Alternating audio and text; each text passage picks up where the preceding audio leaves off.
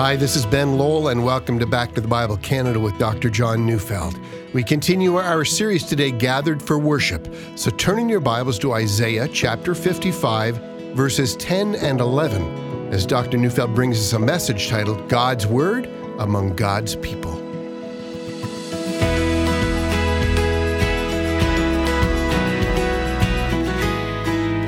When God's people gather together, they pray and they sing. This singing and praying together is the time when the gathered people of God lean in and they become active participants in worship. But there is another part of worship where we become quiet and absorb. We listen, we learn. It's a time that's given to the Word of God. So for one week, I, I thought that talking about the worshiping people of God's worthwhile. You know, I've made mention of the ancient practice of the church to gather together on the first day of the week and worship. And I've said what we do in worship is dictated by God. God has directed his people how it is that they're to approach him. And today I want to talk about the place of God's word among his people. Now, before I do, I want to take you back to a time about 3,400 years ago, to a place in a barren, hot, and unforgiving desert. We're going back to Mount Sinai. Israel has miraculously left Egypt after they've seen God devastate the world's greatest power through a series of 10 plagues, and God's people have gone free and they've journeyed to Sinai to worship. And as the nation of two million sets up camp before the mountain, Moses, their leader, tells the people that God will come to the nation in a thick cloud, and the people will hear God speaking. And in consequence of hearing God speak, they will believe forever. But in order to get ready to be visited by God, Moses gives instructions. Everyone's to wash their clothing, appear clean before God. Next, no one's to approach the mountain where God comes down, because if they do so, they'll die. And so they are to wait until the trumpet sounds a long blast. Then the nation is to approach the mountain but not touch it. And so the day came. There was thunder and lightning. A very thick cloud enveloped the mountain. People began to tremble. It wasn't just them that were shaking. The ground beneath their feet was shaking as well, and then God Himself descended on Mount Sinai in fire. And then in that awesome moment, something happened that had never happened before. All two million of them heard the voice of God. It wasn't something inner or a mystical feeling. It was real. It was auditory. Everyone in that group heard the voice. And what did God say? Well, God began by saying, I am the Lord your God, who brought you out of the land of Egypt, out of the house of slavery. And then right after that, God gave the people the Ten Commandments or the Ten Rules for Holy Living. Now, these were the things that the law giving God demanded of his people. Well, the first command, you shall have no other gods before me. And then came the second command, the third, all the way through the tenth. And then what happened? Exodus 20, 18, and 19. Now, when all the people saw the thunder and flashes of lightning, and the sound of the trumpet in the mountain smoking, the people were afraid and trembled, and they stood far off and said to Moses, You speak to us, and we will listen. But do not let God speak to us, lest we die. Well, they said that because the audible voice of God speaking threatened to tear them apart. They realized that if that continued, they'd all be laid waste. So, what was to be done?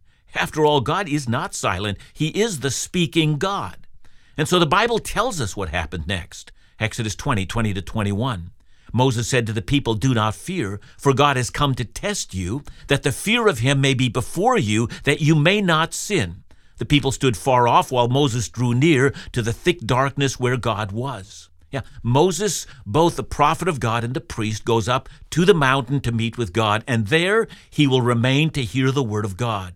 And those who know the account will know that tragically the people, as they wait for Moses to come back, begin to sin. But for our purposes, I'm not going to explain that part. But notice the words of Exodus 32 15 and 16.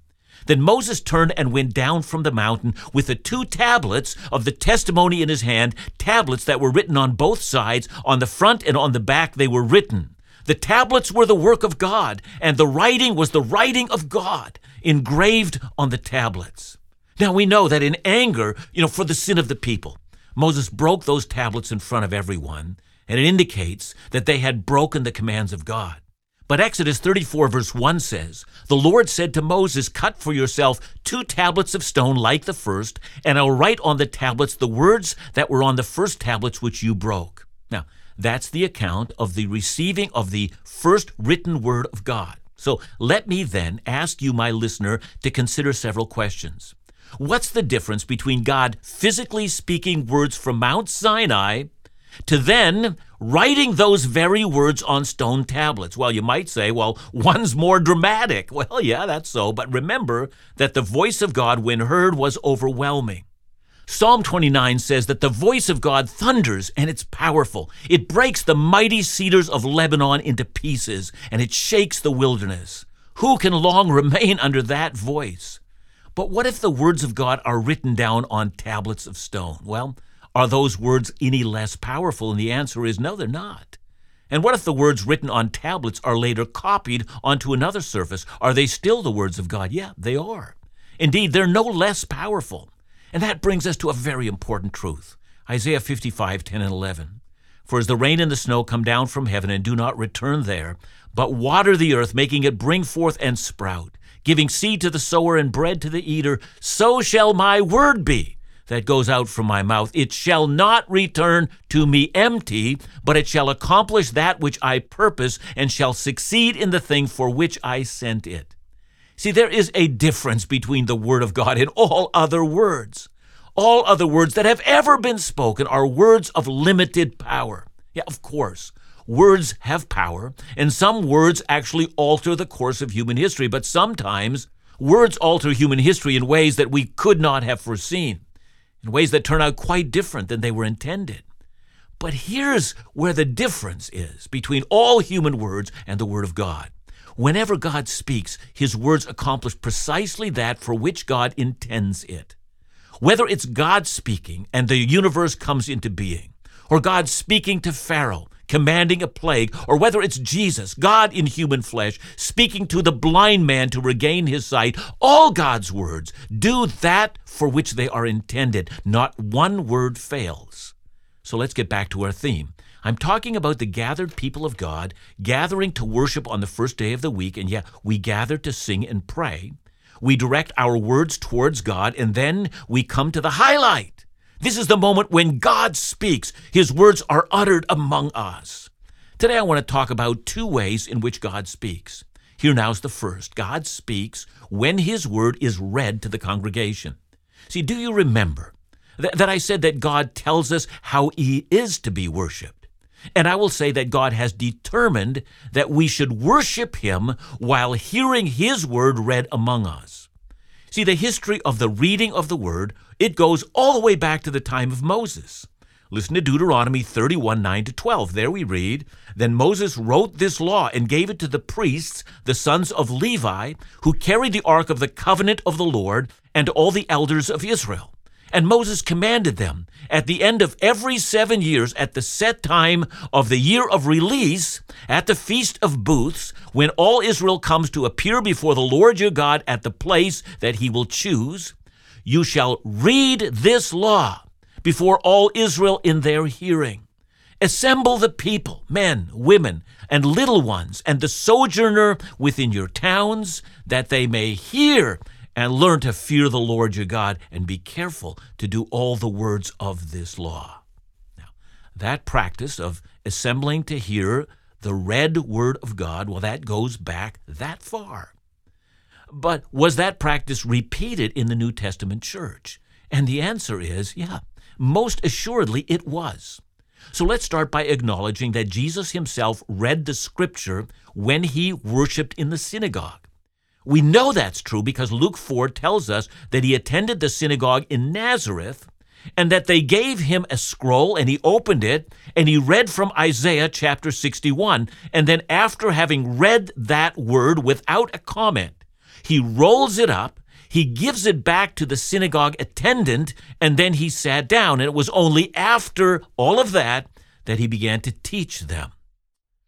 The New Testament church did exactly that. Paul, writing to Timothy regarding the pastoral duties in the church in Ephesus, writes to Timothy, 1 Timothy 4, verse 13, and he says, Until I come, devote yourself to the public reading of Scripture. It was an expectation that in each service of worship there would be a time laid aside when Scripture was to be read. And so we need to consider since God is the speaking God, and since the written Word of God, which is, of course, the Bible, it's the actual record of the words of God, So, therefore, the reading of Scripture is that time in the service when the congregation settles down, and without the interruption of what people think about the Word, they simply quiet themselves to listen as God speaks among them. That's a very holy moment.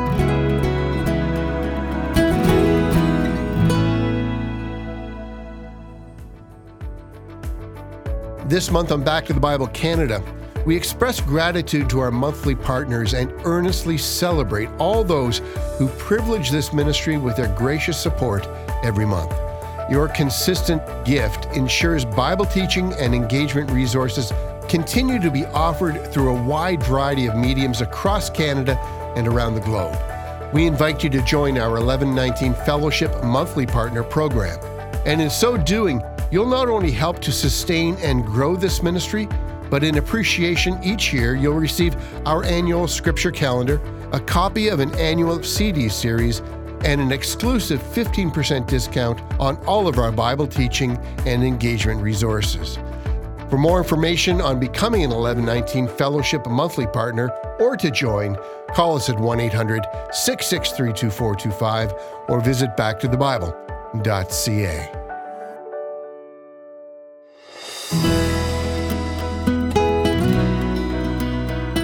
It's very clear that when the apostles and prophets wrote the New Testament, that God's people immediately recognized that those writings were in fact scripture.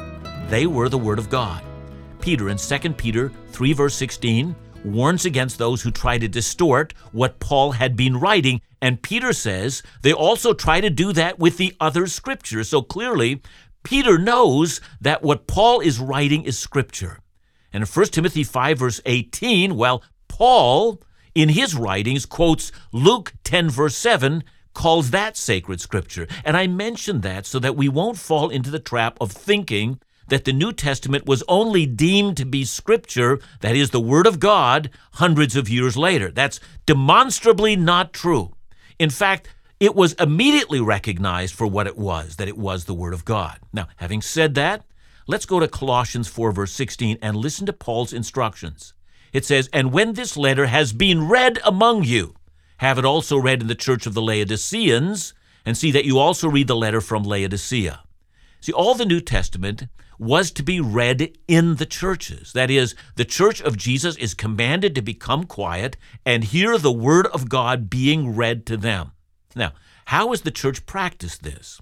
Well, Bryan Chapell comments on it. He, he says, sensing the continued respect of the apostolic authors for the older scriptures, that is, the Old Testament, the church continued publicly reading from both testaments in the early centuries of the Christian era. By the end of the fourth century, the dominant liturgical practice included three readings one from the Old Testament and two from the New, an epistle and a gospel. That is, they would read one passage from the life of Christ, then another from the rest of the New Testament. So we need to pause and consider that practice and compare that to our own contemporary experiences. You know, in some churches today, there is no public reading of Scripture at all.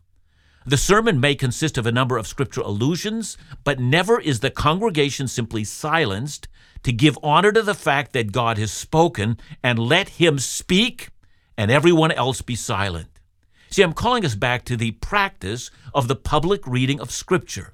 In some churches, that's done by the pastor, but in other churches, that practice is done by a number of other people in the congregation, and I like that idea.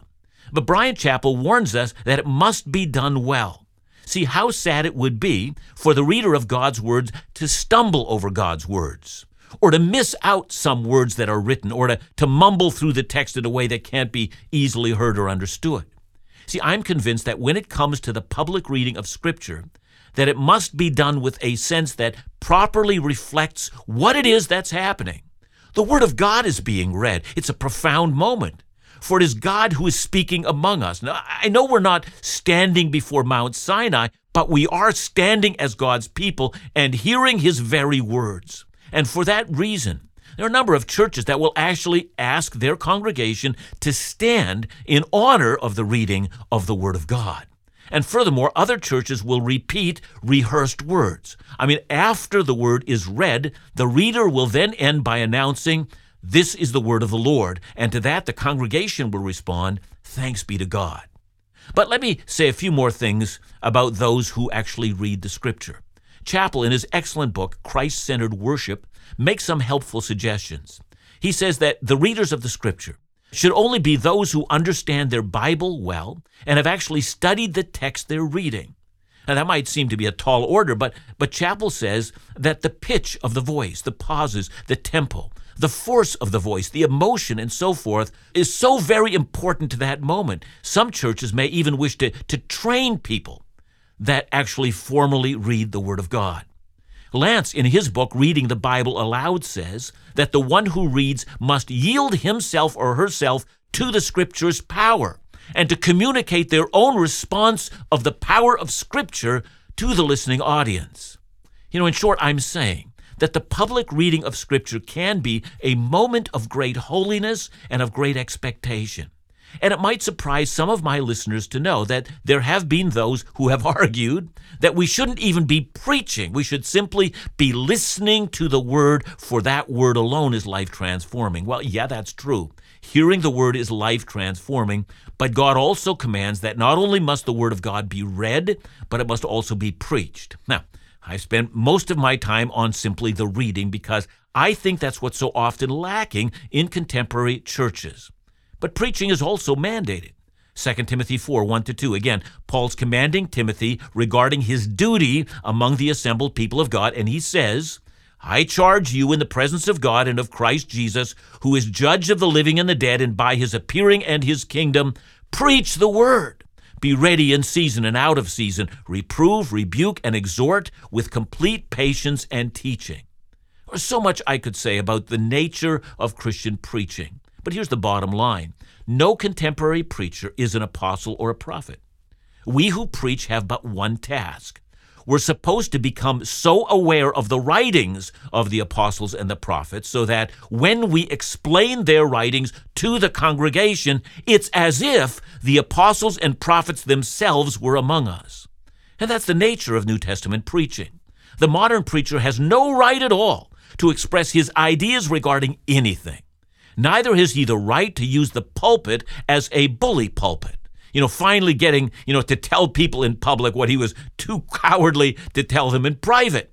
And furthermore, the pulpit is not to be used as the platform for private revelation. That is, the pulpit is being abused if the modern preacher tells of what he feels the Lord has told him personally. Now, when I say that, don't misunderstand me.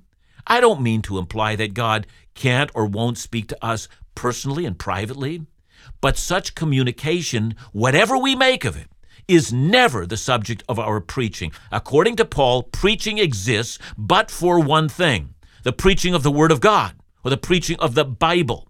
And from the very time after the apostolic era, that is, from the time the apostles died, the preachers in the early church gave their pulpits to explaining not themselves, but Scripture. So, what is biblical preaching? Well, the Bible preacher will have a text that he wishes to expound. No, uh, he's not there to indicate some topic that interests him and then provide scriptural proofs of why he's right about something. Neither is the preacher to respond to what has, you know, of recent been called, you know, the felt needs of the hearer. He's not interested in that. The preacher is to preach the word. Therefore, he has before him a text. You know, in my over 35 years in the pulpit, in, in deference to this, you know, when someone asked me, What are you going to preach on next Sunday? I'd always reply by giving the actual text that I would study that week that I would try to explain next Sunday. And if someone asked me, Well, what's it going to be about? I'd say, well, How do I know? I haven't studied the text yet. And so I had a habit. I would, on one day of the week, study the text. I disciplined myself never to ask how this would preach, but only to ask, What does it mean? What's the main idea of the text? What grammatical nuances should I be aware of? What historical background should I consider? And how does the text hang together? That is, did I know the difference between the main point and the subpoints? But there are also other questions about a text. How does it fit into the whole that is in the entire book out of which it came? And still more, how is this text related to the gospel of Jesus? I mean, what does it teach about redemption and grace and about our salvation? And then and only then when that was completed, I would get a second go at the text. And on the second occasion, I'd ask, How do I make this into a sermon in a way that's relevant for God's people and increases their faith? You know, preaching is a mountainous task. It takes work and ability to concentrate over a long period of time. But the end of the task is that God's people have not only heard the Word of God read, but they've also heard one portion of the Word explained so that they know how to trust, how to submit, what truths to believe, and how to understand the God who they know because preaching is so great a task and because there's a constant temptation on the part of the preacher to take shortcuts or to abuse the office. And we also know that Satan comes to harass the preacher, for he knows that the preaching of the word causes people to come to Christ and repent of their sins and glory in the one true and only God. So much is at stake, and for that reason, for that reason, my dear listener, you need to be praying constantly for your preaching pastor. You need to recognize that he's struggling with spiritual warfare and with a multitude of distractions that would take him from this task. Encourage him.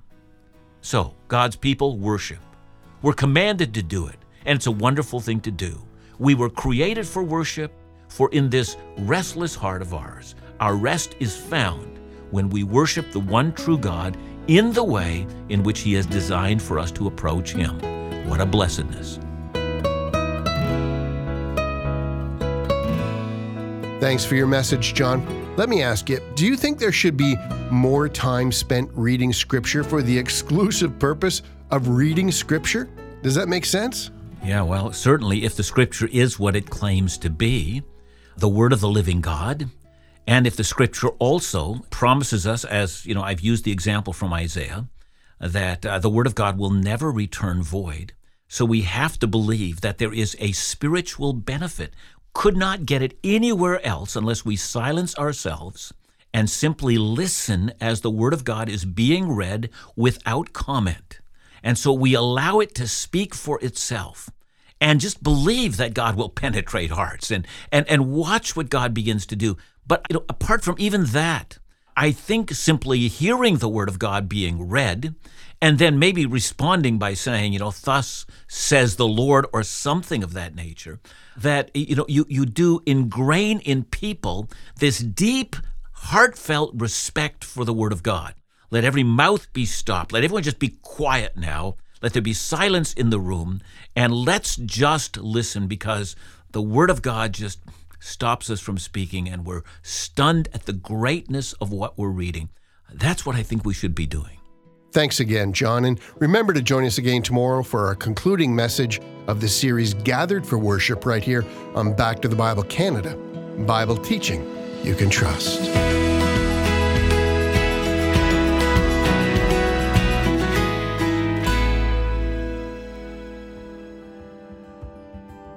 One of our favorite aspects of being a multimedia Bible broadcasting association is getting to connect with such a wide audience. Not only do we want you to hear our broadcasts, but we want to hear from you too.